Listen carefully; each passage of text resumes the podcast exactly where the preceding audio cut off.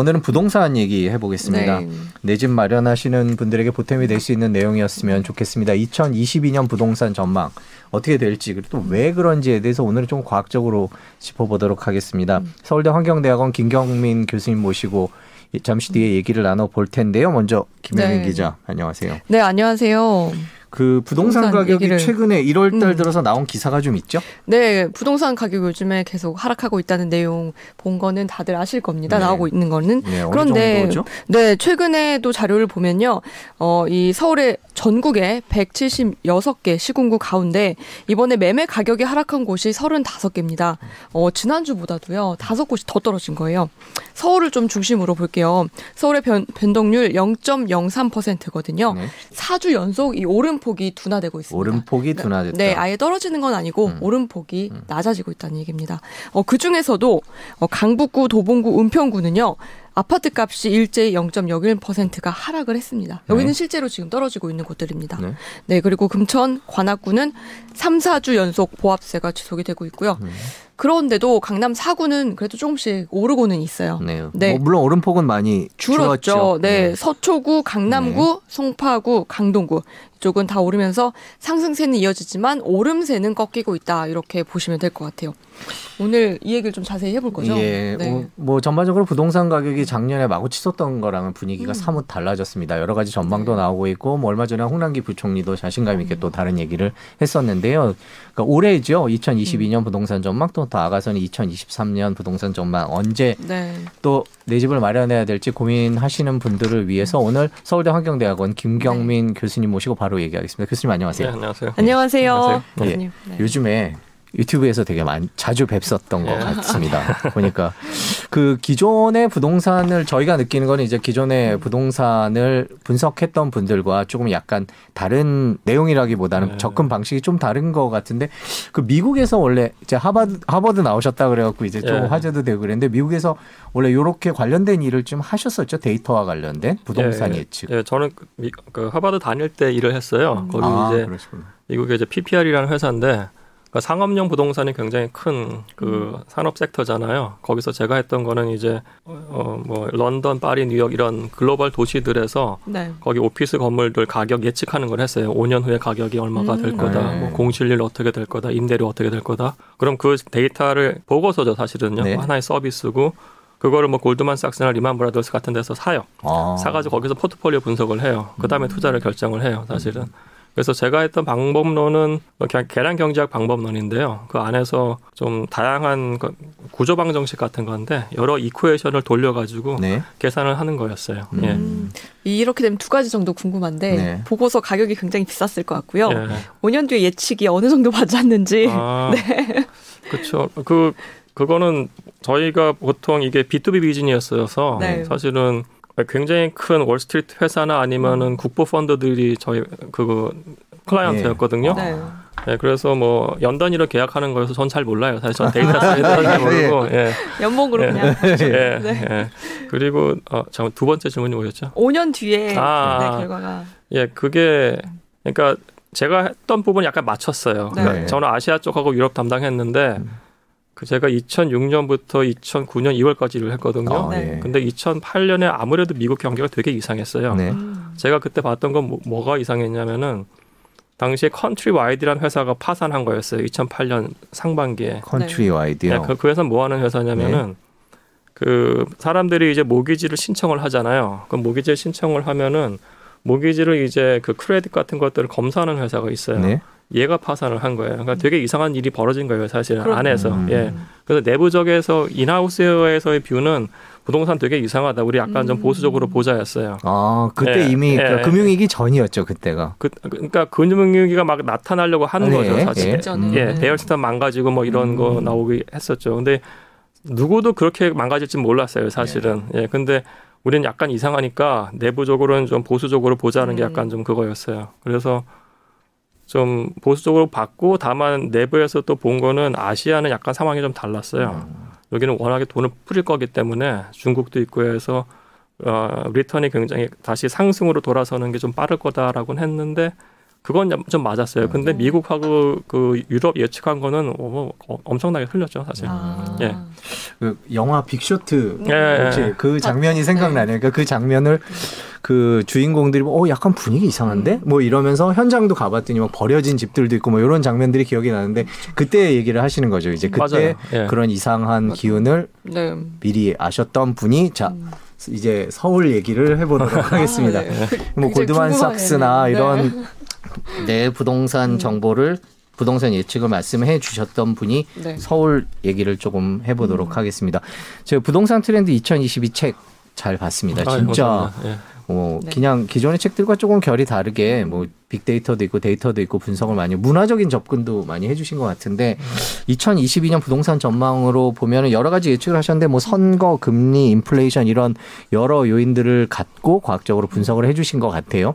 일단 선거 얘기부터 간단히 네. 하고 넘어가죠. 선거가 있는 해에 부동산 가격 어떻게 봐야 될까요? 아, 그러니까 우선 선거보다는 선거에 나오는 정책에 대해서 좀 봐야 될 것 같아요. 네. 그러니까 예를 들어서 야, 여당하고 야당 봤을 때 네. 야당은 우선 풀어주자는 거였잖아요. 세금 네. 완화하는 거 굉장히 플러스적인 요인이고요. 여당 같은 경우는 맨 처음에 굉장히 세게 야- 얘기하다가 지금 다 바뀌고 있어요. 네. 지금 그러니까 지금 두 가지인데 보유세하고 양도세를 봤을 때 음. 양도세 완화가 나왔고요. 네. 그다음에 보유세 부분도 보면은 지금 이재명 후보자님 말씀하는 게그 토지 이익 배당금제인가요? 뭔가 음, 그걸 네. 얘기를 해요. 그러면서 종부세랑 합친다는 얘기를 하는데 지금 정확하게 세율은 안 나왔습니다만은 경기연구원에서 나왔던 세율을 바탕으로 하면 종부세 세율보다 낮아요 지금. 음.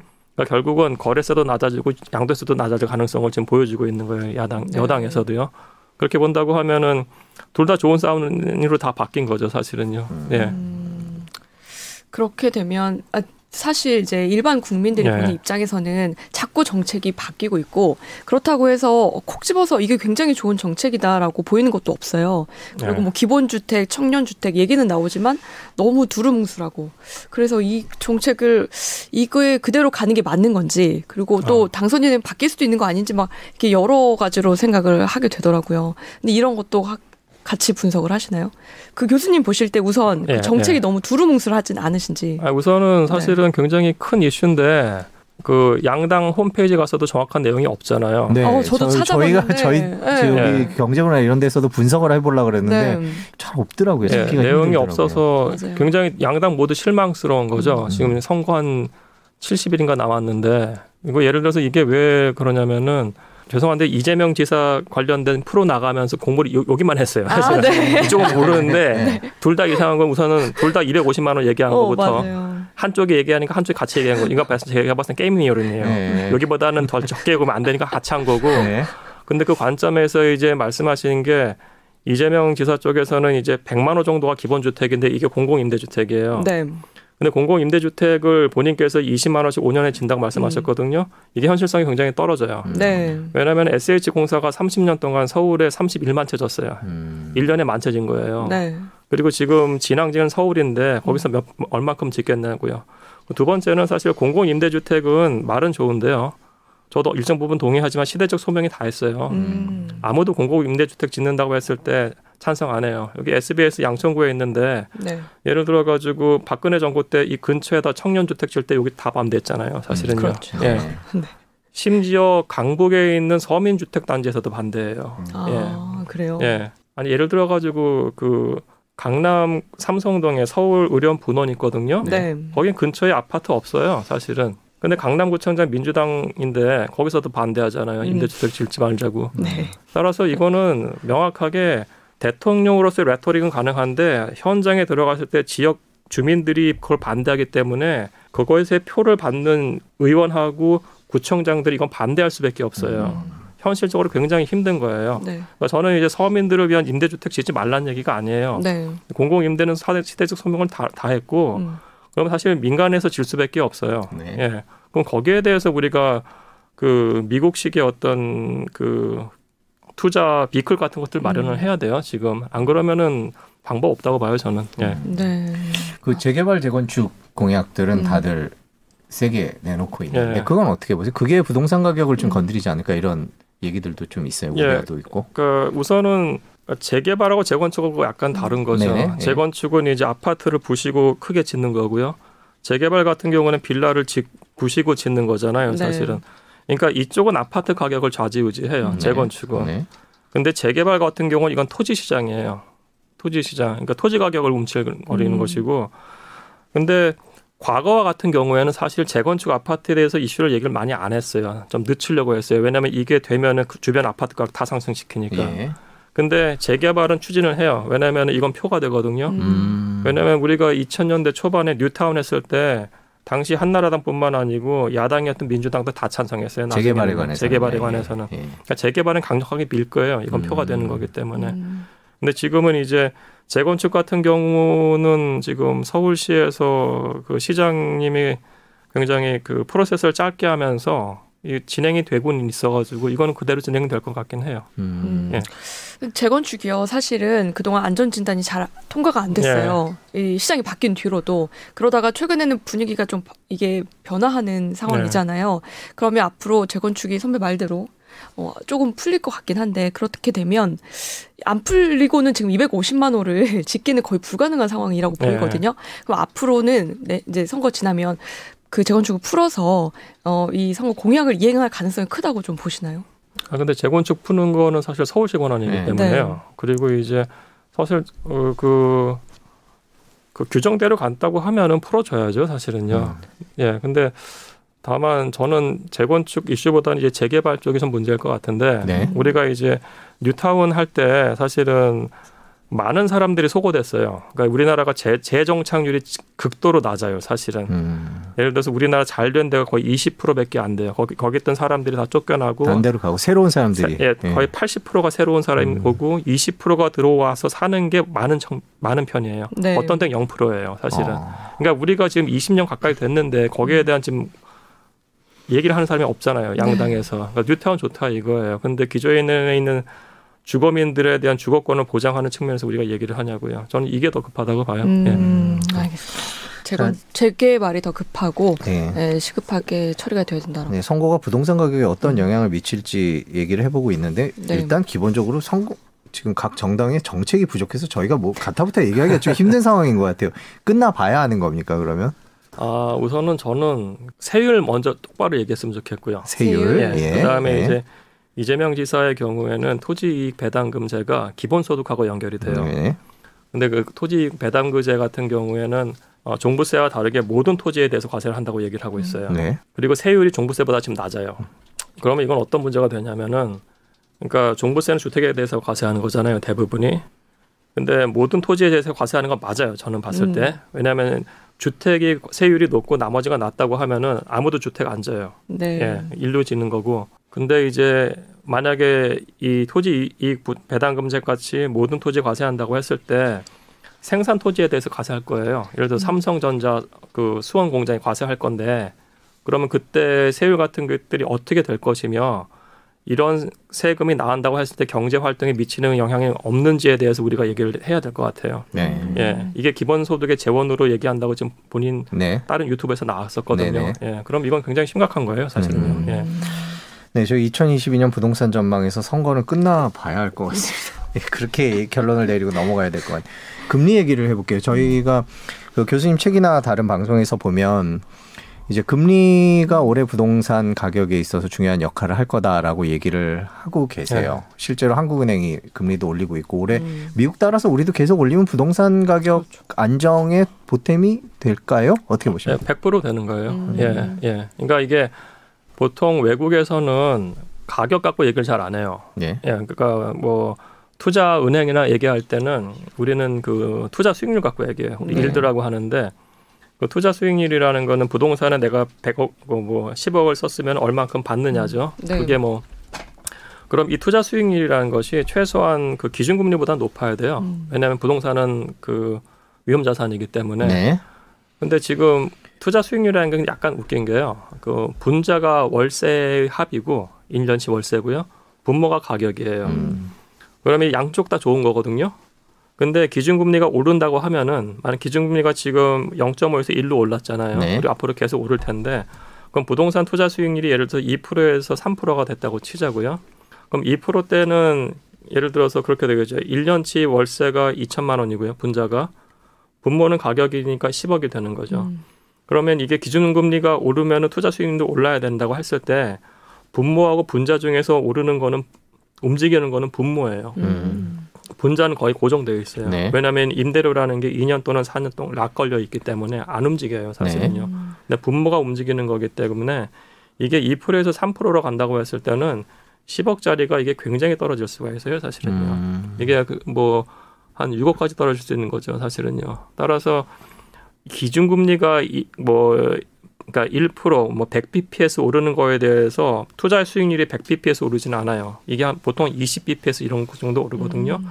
근데 이 정도 효과도 엄청나게 커요, 부동산에서는요. 음. 그래서 기준금리 효과를 절대 무시해서는 안 돼요. 음. 예. 그 교수님 책에 보니까 기준 금리가 뭐 1.0% 오를 때, 1.5% 오를 때 이런 1.5%까지 갈때 예. 이런 식의 전망을 해 놓으셨던데 그런 금리가 그러니까 더 빠르게 오를수록 가격 서울 부동산 가격은 더 빠, 많이 떨어질 수더 있다라고 떨어지죠. 보이던데요. 예. 보니까 한 최대 중간에 한 17% 얘기가 제일 많이 나왔던 것 같은데 예. 그러니까 어느 정도로 예상하십니까? 그러니까 제가 1.5% 오른다고 했을 때 모델링을 돌렸을 때 대략 10에서 17% 사이에서 떨어져요. 마이너스 10에서 마이너스 17. 근데 2%까지 오르면 마이너스 13에서 마이너스 20까지 떨어지는 걸로 나오고요.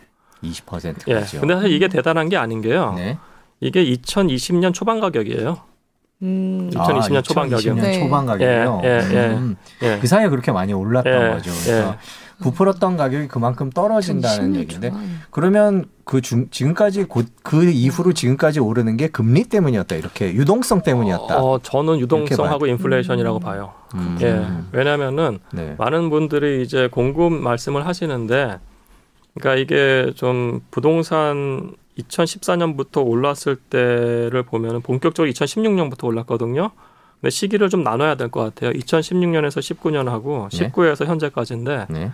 2016년부터 19년까지는 확실히 양질의 주택이 부족했어요. 공급 부족 맞아요. 음. 그리고 그때도 이제 한 3%대 이자율이 2%까지 내려왔으면서 그러니까 그때는 이제 공급 부족하고 약간의 유동성이죠. 음.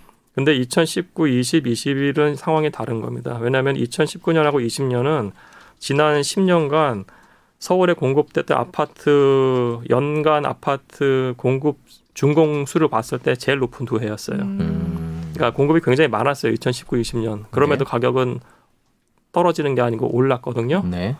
그때는 뭐 다 아시겠습니다. 2020년은 역대급 0% 이자가 됐고요. 네. 그다음에 그다음에 2020년 7월달에 임대차 3법 이 세 가지가 좀 큰 것 같아요. 제가 봤을 때는. 음, 예. 그렇구나. 근데 2020년 초반 가격으로 돌아간다고 말씀을 하신 거잖아요. 네. 그럼 그 뒤에 산 사람들 본인 다시- 얘기였습니다. 갑자기. 네, 갑자기 본인- 가슴이 네. 아파지는데 네. 어떻게 해야 할지 좀 고민이 될 것 같아요. 특히 아까 제가 앞에서 말한 그 이제 어, 중저가나 저가 아파트를 산 분들이 걱정이 좀 있으시거든요. 예, 제 예. 얘기는 아니고요. 어, 제 얘기 네. 아니니까 더 이상한데. 예. 그런 분들 어떻게 해야 될지 혹시 해- 해법이 있을까요? 아 우선 네. 견뎌야죠. 아 견뎌야 예, 돼요. 왜냐하면 투자는 본인의 판단인 거- 거기 네, 때문에 네. 견뎌야 되는 거고요. 그러니까 제가 지금 아까 말씀하신 것처럼 사실 가격이 떨어지면 고가 주택부터 떨어지는 게 맞아요. 네. 강남이 먼저 떨어져야 게 맞는데 이론상으로는 원래 음. 그렇죠. 맞습니다. 예. 예, 강남이 먼저 떨어지고 더 떨어져야 돼요. 근데 지금 이상하게 외곽 지역부터 떨어졌어요. 네. 거기는 이제 대출, 그러니까 가격은 싸지만은 그 가격 안에서 대출이 낀 퍼센트가 높은데요. 지금 아. 예, 그러니까 빚을 많이 지고 들어간. 어, 사, 신 분들이라는 예, 얘기죠. 네. 예.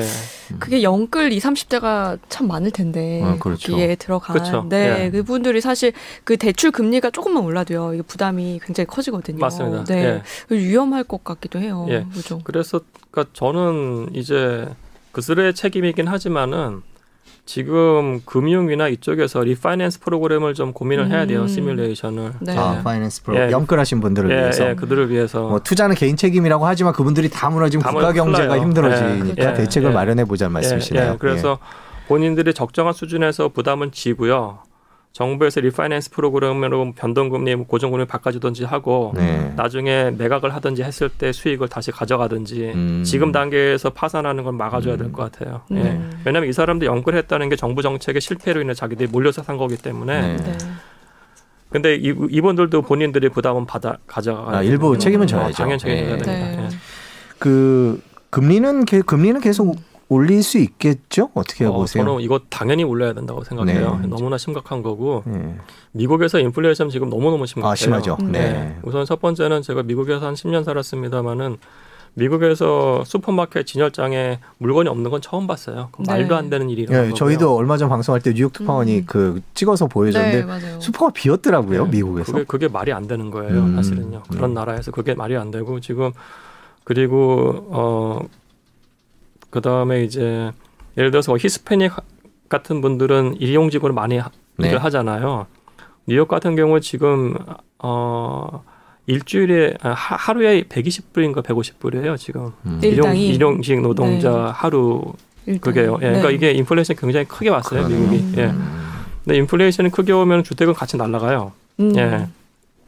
그리고 이게 오는 경우에 주로 피해는 서민들이 가는 거기 때문에 연준에서 역할은 딱 두 가지잖아요. 인플레이션 파이터로서 역할하고 그 다음에 실업률 잡는 거. 네. 이미 실업률은 굉장히 낮은 수준 됐기 때문에. 내려왔죠. 네. 근데 그러면 인플레이션 잡아야죠. 음. 예. 그리고 한국도 사실은 지금 3점 몇 프로 굉장한 건데 우리나라는 미국이랑 다른 것이 미국은 인플레이션의 30% 정도가 음. 주거비예요. 네. 우리나라는 10%밖에 안 돼요. 음. 그러니까 여기서 주거비까지 낀다고 하면 우리나라는 3%가 아니에요. 음. 5% 넘, 넘을 수도 있어요. 이것이 네. 굉장히 심각한 사태이기 때문에 네. 기준금리 올려가지고 인플레이션 잡아야 돼요. 음. 예. 아. 그럼 금리는 계속 오른다. 그리고 또 미국이 올리는데 저희만 안, 우리만 안 올릴 수는 없는 상황도 있으니까요. 그렇죠. 그렇죠? 그렇죠. 네. 그러니까 금리는 계속 오르게 되면 그렇게 되면 진짜 아까 김혜미 기자 말한 대로 영끌하거나 이런 분들은 참 힘들어질 수도 네. 있는데 그리고 하나 더 음. 궁금한 게 아직 집을 안 갖고 있는 무주택자 분들도 굉장히 많이 있을 텐데 네. 이분들은 아 이렇게 올랐는데 집을 사야 되나 말아야 되나 많이 고민을 하시더라고요. 어떻게 해야 될까요? 좀 기다려야 될까요? 네. 무조건 기다려야죠. 아. 예. 금리가 오르면서 언젠가는 멈추잖아요. 네. 그때까지 기다려야죠. 음, 예. 아, 그때 되면 이제 집값이 다 최저로 떨어졌다고 보시는 거죠. 저는 그때가 되고 그 가격대가 한 2019년 초반이나 네. 2018년 후반 가격대면은 음. 그땐 들어가도 괜찮을 아, 것 같아요. 음. 그거보다 더 떨어지지는 않는다라는 음. 말씀. 아, 저는 폭락농자가 아니에요. 아, 그러니까 예, 아까 예, 저희가 뭐 예. 17% 20%면 보통 폭락이라고 생각을 아, 하니까. 예. 근데 그게 아닌 거죠. 아, 그게 아닌 거죠. 사실은. 그러니까 네. 떨어져도 2019년이나 2020년 아, 수준. 2019년 19년 초. 18년 말 2019년 19년 초반. 아, 예. 그렇구나. 음. 예. 그럼 이렇게 많이 올랐던 강남 집값도 다 떨어지지는 못하지만 뭐 17% 수준까지는 떨어진다는 말씀이세요? 아니면 아, 그러니까 이게 강남은 사실 약간 덜 떨어져요. 아, 지금. 덜 떨어져요. 네. 아니, 왜냐면은 네.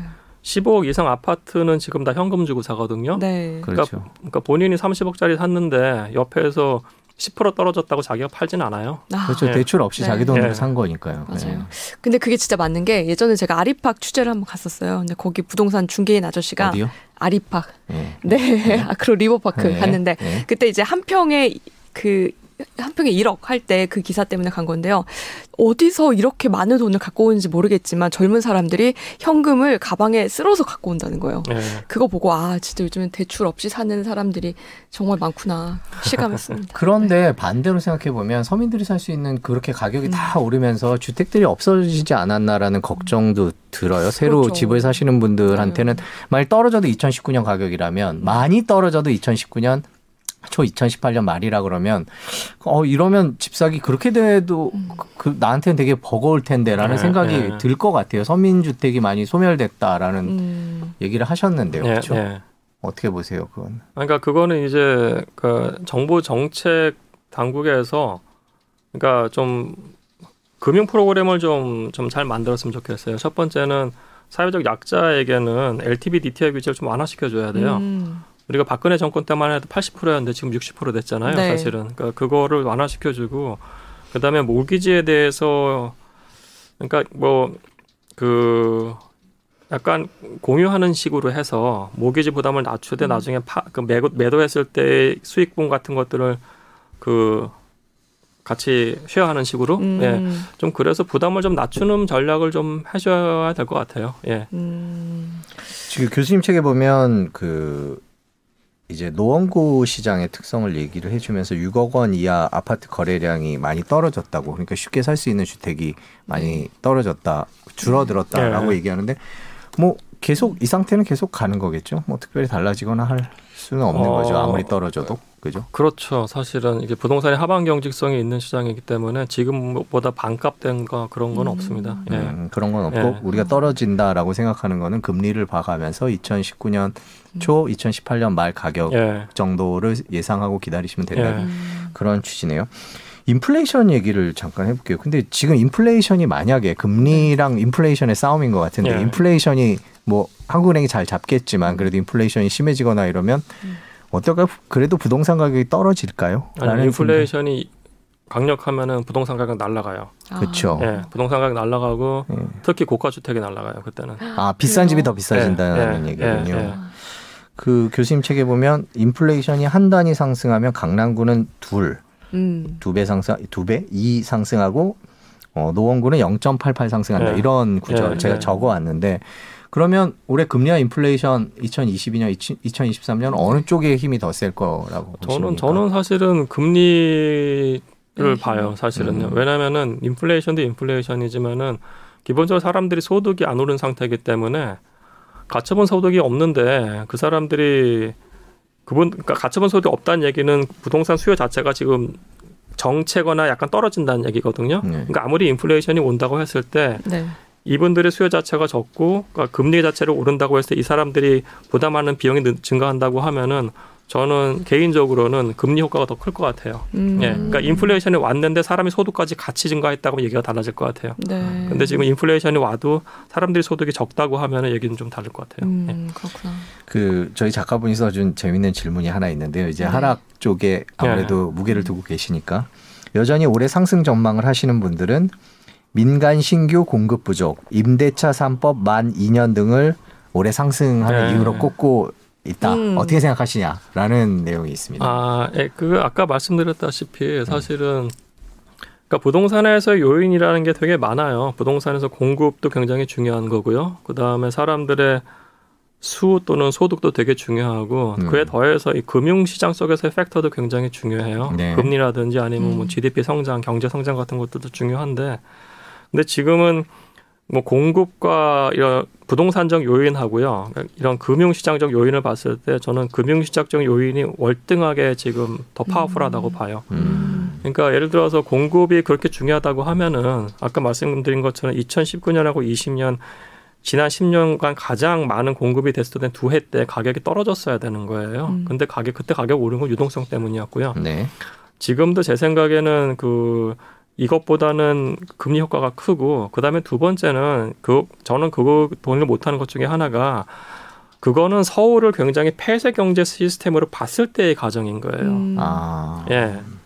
서울에 사는 분들은 굉장히 다양한 초이스가 있어요. 네. 만약에 뭐 전세값이 오르던 아니면 공급이 부족하다고 했을 때 이분들을 첫 번째 할 수 있는 거는 경기도로 나갈 수가 있는 겁니다. 두 번째는 매매 시장에서 전세 시장으로 갈 수도 있고요. 아니면 거기 안에서 아파트가 아닌 여리제로 갈 수도 있어요. 네. 빌라나 이런 쪽으로. 음. 그래서 다양한 선택 사항이 있는 거기 때문에 그 소득도 안 오르는 상황에서 이분들이 집값을 오르는데 그걸 따라서 산다? 저는 네. 굉장히 힘든 과정이에요. 제가 봤을 때는. 예. 음, 그렇게 보시는군요. 음. 그 임대차 3법에 대해서는 어떻게 평가하세요? 시기상의 문제다 이런 얘기를 해주셨던 것 같은데 예, 그것 좀 예. 설명해 어떤 의견이신지 뭐 좀. 그러니까 그 임대 그러니까 우리가 매매 시장과 임대 시장 다르잖아요. 네. 그죠? 그럼 임대 시장의 경우에는 무조건 물량과의 싸움이에요. 음. 그러니까 전세 지금 폭락하는 데들이 있거든요. 네네. 과천하고 오늘도 아침에 안양인가요 나왔던데 네. 거기에 지금 입주 물량이 대단히 나오니까 지금 점세 물량이 폭락하고 있어요 음. 지금요. 따라서 임대차 3법은 개인적으로 찬성을 해요. OECD 나라 중에서 우리나라가 임대 임- 임차인을 위한 보호가 약하기 때문에 다만 그건 시점의 문제였던 거예요. 음. 그러니까 시점이 물량이 엄청나게 나오는 시점에 그걸 했었다고 하면은 그런 효과 그런 엄청난 그 혼란은 없었을 거예요. 그러니까 예를 들어서 헬리오 시티 나왔을 때 조금 하든지 음. 아, 네. 그게 대단히 물량이 쏟아졌을 때. 그렇죠. 네. 아니면은 뭐 삼기 시도 삼기 신도시 예정이 갑자기 쏟아질 때 했다고 하면은 사람들이 선택할 수 있는 경로가 음. 있기 때문에 그때 얘기가 달랐을 거예요. 음. 네. 그렇구나.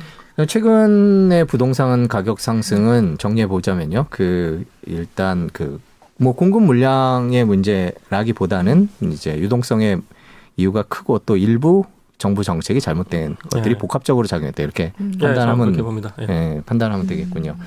자, 지금 가격 강남 얘기를 조금 음. 네. 잠깐만 좀 해볼게요. 강남 불패에 대해서 말도 안 되는 얘기다라고 발끈하시는 장면을 제가 유튜브에서 본 적이 있습니다. 책에도 그런 얘기가 있던데요. 저희 댓글 주신 분도 강남 네. 불패라고 얘기하신 분이 있거든요. 저희 음. 강남 불패 아니라는 얘기 잠깐만 설명해 주시죠. 그러니까 예. 제가 초등학교 3학년부터 강남에 살아가지고 아는 거예요. 사실. 아, 예, 그러시구나. 예, 예. 그러니까 제가 고등학교 때 88 올림픽 있었거든요. 네. 그때 신문 보면 저도 그때 놀랐던 기억이 아직도 나는데요.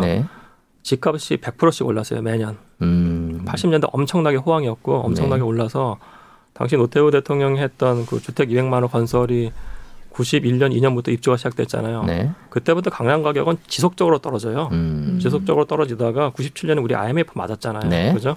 IMF 맞고 그다음에 98년 후반부터 주식 주, 주- 증시 괜찮아지면서 음. 그 주택 시장이 다시 살아나기 시작을 하죠. 네. 그렇게 해서 이제 노무현 정권 때 엄청나게 상승을 하다가 네. 그죠? 그다음에 이제 그 2008년 금융위기 맞고 그다음에 이제 이명박 정권 때 보금자리 주택 들어서면서 2014년까지 굉장히 안 좋았죠. 그러니까 이게 음. 벌써 사이클이 10년마다 한 번씩 있었어요. 음. 예, 그러니까 우리가 이걸 부정해서는 안 돼요. 예. 음. 그러니까 강남은 항상 계속 오른 것처럼 생각하는데 강남도 네. 부동산 사이클에서 구- 자유롭지는 못하군요. 뭐 약간 특성은 있겠죠. 아까 말씀하신 대로 우리나라 비싼 집값이 더 떨어지고 더 오르고 해야 되는데 잘안 네. 떨어지는 건 강남만의 특징인 것 같기도 하고요. 아니 아니요. 사실은 네. 그 2008년 금융위기 터졌을 때는 강남 집값이 가- 강남 집값이 가장 많이 떨어졌었어요. 그때는, 예. 예. 그러니까 그거 지금은 되게 예외적인 예, 겁니다. 지금이 예외죠. 예, 예외적- 예외적인 거고 그리고 그 아, 질문을 제가 까먹었어요. 예, 네. 뭐 네. 그래서 제가 하고 싶은 말은 강남이 좀 예외적이고 네. 어떻게 강남도 예외가 아니다라고 여쭤본 이런- 거죠. 그렇죠? 네, 그렇죠. 이런 상황을 보면 지금의 그, 그 저가 주택만 떨어진 상황을 보면 아 강남 주택을 사야겠다라는 생각을 하게 되더라고요. 음. 근데 이건 아니라는 말씀이시잖아요. 아, 그렇죠. 사실은 강남 주택도 조정은 들어가요. 음. 예, 조정 들어갈 수밖에 없어요. 예. 비용의 문제겠죠. 예, 예, 예. 그 비용의 문제도. 그 있고. 그래도 그럼에도 우리가 강남 강남 음. 얘기 물론 이제 언론은 책에서 지적하신 대로 상대적으로 더 많은 뭐 이렇게 서민 주택 거래량 많은 곳을 보도해야 되지만 언론들이 강남 보도에 좀 치중하고 있는 음. 뭐좀큰 고쳐야 될 사안이긴 하지만 이유 중에 하나는 강남이 약간 트렌드세터 같은 네. 분위기가 좀 있기 때문이 아닐까라는 생각이 드는데 시장을 예측하기 위해서 강남을 좀 지켜볼 필요가 있다라는 얘기도 하셨던 것 같아요. 예, 어떻게 그러니까 보세요? 그맨 먼저 움직여요. 예, 음. 가격 오르는 게 맨 먼저 움직이고 네. 그렇기 때문에 그 시장을 선도하는 역할은 바- 있다는 건 우리가 음. 인정을 해야 되는 것 같아요. 예, 그렇구나. 예. 네. 그렇다면 지금 뭐 앞에서 1주택자들 그다음에 무주택자들 얘기를 했는데 음, 여러 개 갖고 있는 사람들도 분명히 있을 네. 거예요. 이런 분들은 앞으로 정리를 해야 되는 건지 뭐 아니면 그냥 가만히 있는 게 나은지 만약에 교수님이라면 어떻게 아 근데 지금 네. 보유세가 굉장히 크잖아요. 네. 종부세하고. 근데 지금 양쪽 정당에서 다 양도세 낮추고 그러니까요. 거래세 어떻게 되는지 모르기 때문에 네. 내년 대선 끝난 다음에 결정을 하시는 게 나을 것 같아요. 아 우선은 조금 두고 보다가. 예, 예. 네 대선 끝나고 공약을 이행 안 할 수도 있고 또 그렇죠 상황이 바뀔 수 있으니까 그걸 좀 지켜봐라라는 말씀입니다. 네, 2022년 부동산 전망 하- 해보고 있는데요. 네. 저기 지금이 혹은 음. 4분기가 변곡점이라고 보십니까? 아 우선은 그러니까 그러니까 저희 연구실에서도 빅데이터로 인덱스를 만들어요. 가격 아, 지수를 예. 만드는데요. 네. 저희가 만든 인덱스로는 10월 달에 강남 꺾였어요. 음. 아, 10월 달에 꺾였다. 네, 그리고 11월 달에 서울시 꺾였고요. 아 음. 그래요. 예, 예, 예. 이미 그러니까, 예, 이미 네. 꺾였어요. 그러니까 지금 신고가 나오는 것은 굉장히 예외적인 거예요. 아, 사실은요. 네. 그러니까 우리가 지수를 만드는 이유는 그 아파트라는 이 재화가 다 동일재가 아니잖아요. 네. 똑같은 위치에 있는 게 아니고 어떤 데는 지하철에서 1분, 어떤 데는 10분 걸, 걸, 걸리고도 있고요. 어떤 데는 뭐 화장실 두 개, 어떤 데 화장실 하나 있기 때문에 이걸 다 통제를 한 가운데 지수를 만드는 거거든요. 네. 근데 지수를 만들었을 때, 그러니까 제가 만들었던 지수를 봤을 때는 꺾이는 게 나타났어요. 음, 예. 음. 그렇구나. 벌써 보자. 강남은 10월이요. 예. 음, 그 아직 실제 가격에 그렇게 음. 딱 반영. 지금도 상승은 하고 있다고는 아, 하는데. 그거를 되게 조심하셔서 보셔야 돼요. 네. 그러니까 예를 들어 가지고 지금 신고가 나오는 거하고 네. 동일 단지에서 예를 들어서 10월에서 동일 단지 10월과 11월 패턴을 봤을 때 거래량이 얼마나 줄어드는지가 있고 거래량 급감했습니다. 급감했고 음, 네. 그 안에서 동일한 평형대가 가격이 어떻게 되느냐 봤을 때 대부분의 단지에서 가격이 떨어졌어요. 음. 헬리오 시티 같은데 30평대가 10월 달에 22억이었다가 12월 달에 20억으로 거래된 사례가 나와요. 네. 따라서 동일 단지의 동일 평형대가 10월에서 12월이 어떻게 거래되냐를 보면은 얘기가 달라요. 음, 예. 그렇게 신고가를 보시면 안 돼요 지금. 신고가 예외치예요. 예외치고. 예. 자 그러면은 그 지금 이제 거 빅데이터 여러 가지 저기 요인들을 감안해서 그런 이제 지수를 어, 만들어내실 텐데 그 지수 예측이 틀릴 수 있는 변수들도 있을 것 같아요. 아 아니요 그 아 지- 그거는 나와 있는 거군요. 아, 지수 예측 자체는- 지수가 아니라 예, 예, 아 이미 겁니다. 나와 있는 예, 거군요. 예, 예. 그 저희가 이제 부동산 가격이 조금 안정화될 거다라고 얘기를 하면 음. 그거에 대해서 이제 예전에 그런 말씀을 하셨던 전문가 분들이 음. 실제로는 부동산 가격이 막 오르는 와중에서 약간 욕도 먹고 막 그러셨거든요. 근데 어. 그때 살걸 왜그 음. 사람 말왜 되게 유명하신 분이 있거든요. 그 예. 말들 걸 왜 그 사람 말 들어갖고 내가 이렇게 됐을까 이런 얘기들을 많이 하세요 실제로. 지금 부동산 가격이 좀 떨어질 거다 이런 음. 예측을 하시는데 그게 솔직히 조금 부담스럽진 않았어요. 전 원래 처음서부터 이것 좀 여쭤보고 아. 싶었어요. 아 저는 우선 네. 자본주의자이기 때문에 네. 자본주의 시장에서 가장 큰 재화인 부동산은 당연히 관심 가져야 되는 거고 투자의 네. 수단이에요. 반드시 포트폴리오에 들어가는 건데 시점이 지금이 아니라는 거예요. 네. 부동산 한 번 물리면 10년 동안 정말 아, 골치 예, 그렇죠. 아파요. 예. 지금 아까 노도성 지역 말씀하셨는데 대략 6억이라고 치자고요. 네. 주담대 한 3억 나와요. 그죠? 네. 부부가 부부의 경우에 양쪽에서 양쪽 집안에서 1억씩 신용 대출이고 뭔가 꺼내왔다고 치자고요. 네. 그럼 자기 돈 1억 갖고 집 산 사람들 봤거든요. 네.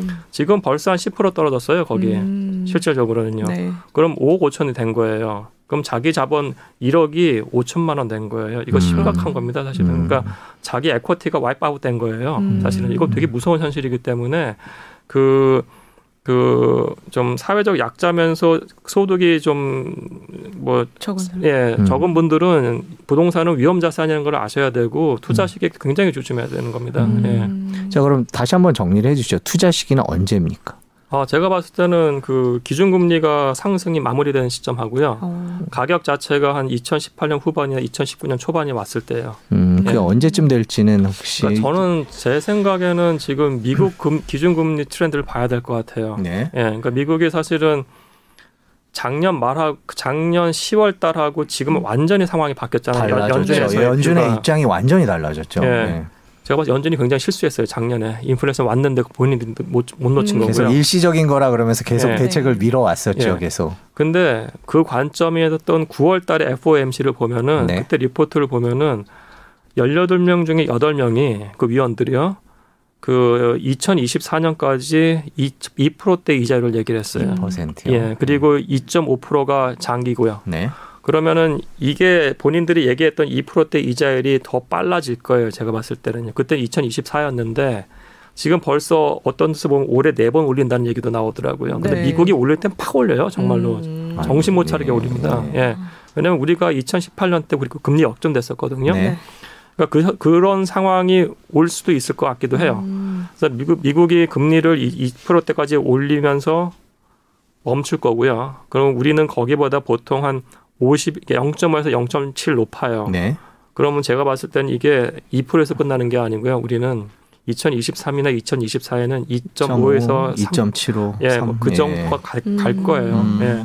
그러니까 이게 올리기 시작해서 멈추는 게 아니고 지속적으로 올릴 거기 때문에 이거는 보셔야 되는 것 같아요. 예. 음, 기간을 좀 더 두고 봐야 된다는 예, 예, 말씀이시죠. 맞습니다. 아, 네. 지금 방금 말씀해 주셨지만 그 타이밍 잡는 게 나름 중요한데 음, 지금 맞아요. 집을 그 사는 뭐 사람들은 물렸다 그러고 팔 수 있는 주식처럼 음. 그런 것도 아니고 그래서 그쵸. 더 신중하셔야 네. 되지 않을까라는 생각이 네. 듭니다. 이제 그 내 집 마련 하고자 하시는 음. 분들은 좀뭐 어떤 것들을 봐야 될지 또 어, 언제쯤이 될지 대충 어, 짐작을 하셨으리라고 음. 보는데요. 뭐 그러면 이제 지역 얘기를 조금 해봐야 될 것 같습니다. 음, 저는 제일 어. 궁금한 게 교수님 책에 제일 뒤에 보면 네. 핫플레이스 다섯 군데를 찍어놓은 게 오. 있어요. 이게 이제 물론 집을 산다기보다는 뭐 네. 장사를 하실 분한테도 도움이 될것 네. 같고 뭐 아니면 이렇게 저는 개인적으로 여기 한번 놀러 가보고 싶다는 오. 생각 효창공원이 있더라고요. 그래갖고 네. 저는 가본 지 되게 네, 네. 오래돼갖고 한번 가보고 싶다라는 생각 네. 드는데 그 서울 시내 다섯 군데 핫플레이스를 음. 정하셨는데 이게 어떤 기준으로 어떻게 한 건지 궁금해요. 아, 그래서 제가 두, 두 가지 데이터를 좀 봤어요. 하나는 이제 어떤 지역에 뭐 단독 다세대가 과거보다 지난 한 2, 3년간 많이 개발이 된 데는 뭔가 움직임이 있는 데거든요. 네. 예를 들어서 설해마을 같은데. 아, 설의 그죠? 마을. 예. 그러면은 그 데이터를 봤을 때도 몇 군데가 집히고요. 음, 그리고 또 다른 데이터는 이거는 통신사 데이터인데요. 그러니까 강남 3구에 거주하는 20, 30대가 공휴일과 주말에 어디를 가는지를 봤어요. 음. 네. 예, 예. 그럼 거기는 놀러 가는 데기 때문에 네. 이두 가지 데이터가 겹치는 데를 본 거예요, 사실은. 네. 예, 그래서 그래서 어, 다섯 곳 어딘가요? 아, 궁금해요. 네. 책 내용 말씀드려도 되죠? 아, 예, 네. 예. 아니 그 책을 파시려면 저희가 저희가 다 얘기하면 안 되는데. 한 세 곳만 얘기할까요? 네. 이제 성수동 클러스터. 오. 네. 그리고 두 번째가 을지 충무 클러스터. 네. 을지 충무가 요즘에 핫하다면서요, 저잘 거기 모르는데. 예전에 노가리랑 맥주 마시는 예. 그곳 아, 말씀하시는 아니, 거죠? 거기 네. 플러스 네. 그렇죠. 그 예전에 명보극장 있는 데에서 그 2호선 라인 하고요. 음. 네. 그 3호선 라인 만나는 데가 아마 굉장히 바뀔 말 하면 하여튼 예, 예, 예. 그렇구나. 네. 그리고 용산공원과 효창공원. 음. 여기는 요즘에 좀 약간 힙한 데들이 좀 생긴 것 같아요. 네. 예, 네. 얘기 들어보니까 제가 이거 보고 그다음에 영등포? 영등포, 영등포 가 거기 예. 항상 제가 예전에 가보면 뒷골목이 되게 지저분하고 술집 많고 그랬는데 많이 바뀌었나 봅니다. 영등포. 영등포에 많이 가나요? 그러니까 제가 거기는 영등포 구청역 을 기점을 해서 이게 십자형인데요. 네. 네. 남쪽에 물레 물레역이 있고요. 아, 네. 아, 근데- 조금 다르네요. 예, 근데 여기는- 핫하죠. 제가 봤을 때는 그 핫플레이스보다는 굉장히 젊은 층들이 많이 유입해서 사는 지역으로 바뀔 것 같아요. 아. 예. 이 책에 보면 이제 사진들이 나와 있는데 우리가 흔히 말하는 이제 예쁜 사진들 있지 않습니까? 네. 사진 찍으러 갖기 좋고 그렇게 많이 변한 것 같아요. 음. 그러니까 이 책에서도 이 인스타그램에 사진 찍어서 네. 올리기 위한 그런 이쁜 가게들이 많은 곳들이 음. 상권을 만들기도 하고 상권에 그런 가게들이 등장하기도 하고 도시를 그런 식으로 봐야 한다는 얘기를 얼핏 하신 것 같아요. 음. 그렇죠? 예, 그러니까 사실은 이 플랫폼들의 역할이 굉장히 중요해지고 있거든요. 그리고 플랫폼들 역할 중에서도 이제 비주얼을 보여주는 플랫폼들이요. 왜냐하면 네. 사람들이 비주얼로 소비를 하고 있기 때문에 그 관점에서 봤을 때는 이제 뭐 인스타그램이 굉장히 큰 역할을 해서 뭐 벌써 뭐 예전 얘기지만은 뭐 Instagrammable place, Instagrammable city 이런 얘기가 네. 나오고 있거든요. 예, 음, 인스타그램에 많이 올라오는 도시나 뭐 예 가게 맞습니다. 이런 거 예, 말하는 예. 거죠. 네. 저도 인스타그램에 이쁜 거 올라오면 가게 되더라고요. 네. 이게 저는 이제 개인적으로 궁금한 게 무슨 게 있는데 미국에서 오래 생활하고 일도 하셨잖아요. 이제 그쪽 부동산 트렌드와 미국과 우리나라는 좀 크게 다른 점이 있는지 이게 궁금해요. 어, 그러니까 예를 들어서 미국에서는 그 아파트는 열이제거든요. 네. 예, 그 단독주택을 좋아하고요. 아, 예, 그래서 그 이런 열이제인 아파트 같은 거를 산다고 하면은 모기지가 가상 금리가 붙는 모기지가 적용이 네. 돼요. 알테이라고 더 아. 비싸요. 아 그래요? 위험 자산이기 때문에. 아파트가 위험 예, 자산이에요. 예, 네. 예, 예, 뭐 그런 거 있고. 그리고 미국은 그 이런 대형 부동산 기업들이 워낙에 많아서 음, 그, 그, 우리가 그 산업 자체가 더 고도화돼 있어요. 네. 그리고 상업용 부동산 같은 경우에도 그 뭐 우리도 지금 많이 발전을 했습니다만은 뭐 오피스 관련된 리츠 회사라든지 음. 아니면 retail 쪽 그리고 물류 쪽 그리고 주택도 거대한 주택들을 소유한 리츠 회사 같은 것들이 있어요. 부동산 투자 회사들이 네. 따라서 굉장히 고도화되어 있는 측면이 있는 것 같아요. 아, 예. 우리나라보다는 고도화돼 있고 우리나라는 요즘 앱으로 많이 집을 찾는데 미국은 그게 가능할까요? 아 그럼요. 어, 예를 들어서 지금 미국 무시했나요? 예. 아니 네. 그 미국 그러니까 우리가 이거 proptech라고 하거든요. 네. property technology. 음. proptech 미국 미국이 압도적으로 앞서요. 음. 압도적으로. 예를 들어서 그거예요. 그 직방 같은 시스템 미국에 예전부터 있었고요. 네. 예를 들어서 거기 에서 아- 나오는 뭐 호갱노나 이런 네. 데는 실거래가를 보여주잖아요. 그죠? 근데 미국에 있는 Zillow.com 같은 데 보면은 거래 가격 당연히 보여주고요. 음. 그거의 가치를 보여줘요. 자기들 아. 측정된 가치가 이 가격이다. 아. 압도적으로 나요, 여기가. 음. 예. 그럼 가치면 가, 그 가치보다 비싸게 샀다는 걸 알 수 있는 거예요? 그러니까 지금 그 가치 예를 들어서 그러니까 호가 그러니까 매도인인 asking 그러니까 호가 자체는 10억인데 네. 거기서 자기들이 계산했던 예, 뭐 추정가는 한 11억이다. 그럼 이거는 아. 어떻게 보면 under 그럼요. price니까 살 살 수 있겠죠. 예. 음. 그래서 최근에 미국 주식시장에 뭐 Zillow나 네. 그 Opendoor나 이런 음. 회사들이 또 막 각광받으면서 상장되고 그랬던 음. 게 죄송합니다. 네. proptech 때문이 아닐까라는 생각도 드네요. 좀 proptech라고 해서 뭔가 순간적으로 직방 같은 네. 거 예, 예. 예, 예, 하는 예, 거군요.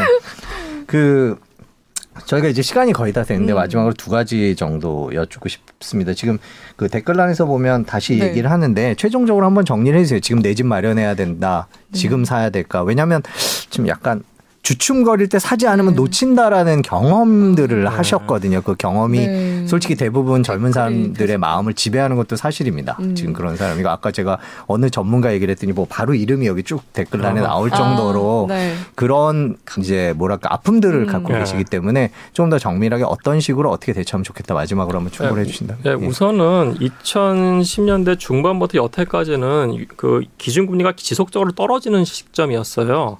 따라서 근데 지금부터 앞으로 2, 3년 기준금리가 굉장히 오르는 시점이에요. 따라서 그 시점하고 앞으로의 미래는 굉장히 다른 시점입니다. 따라서 너무 좁아짐 심 내지 않았으면 좋겠어요. 왜냐면은 부동산이라는 게 첫 번째 갈아타기가 안 돼요. 네. 기본적으로 네. 그냥 무조건 홀드예요. 최소 음. 5년. 음. 근데 잘못된 시점에 들어갔다고 했을 때 가격 떨어지는 거 거의 미쳐요. 사실은요. 음. 그거 못 견뎌요. 따라서 이건 기본적으로 위험 자산이기 때문에 저는 무주택자인 경우에 무조건 기다려야 된다고 봐요. 한 아. 앞으로 2, 3년. 예. 그진 금리가 어느 정도 되는 오르는 데까지 보고 그 다음에 들어가셔야 된다고 보고요. 음. 일 1주택자의 분은 그냥 무조건 홀드하고 가지고 가셔야 돼요. 음. 여기서 그 본인이 팔고 딴 데로 갈아타기 할까 그런 마음 먹지도 마셨으면 아 좋겠어요. 그래요? 음.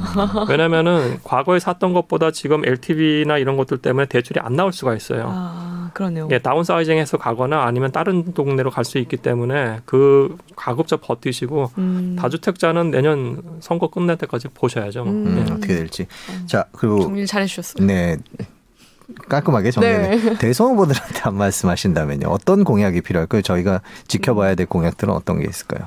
어, 우선은 이게 그러니까 패러다임 변화를 우리가 인정했으면 좋겠어요. 사람들은 부동산 사고 싶어 해요. 음. 그거는 있어요.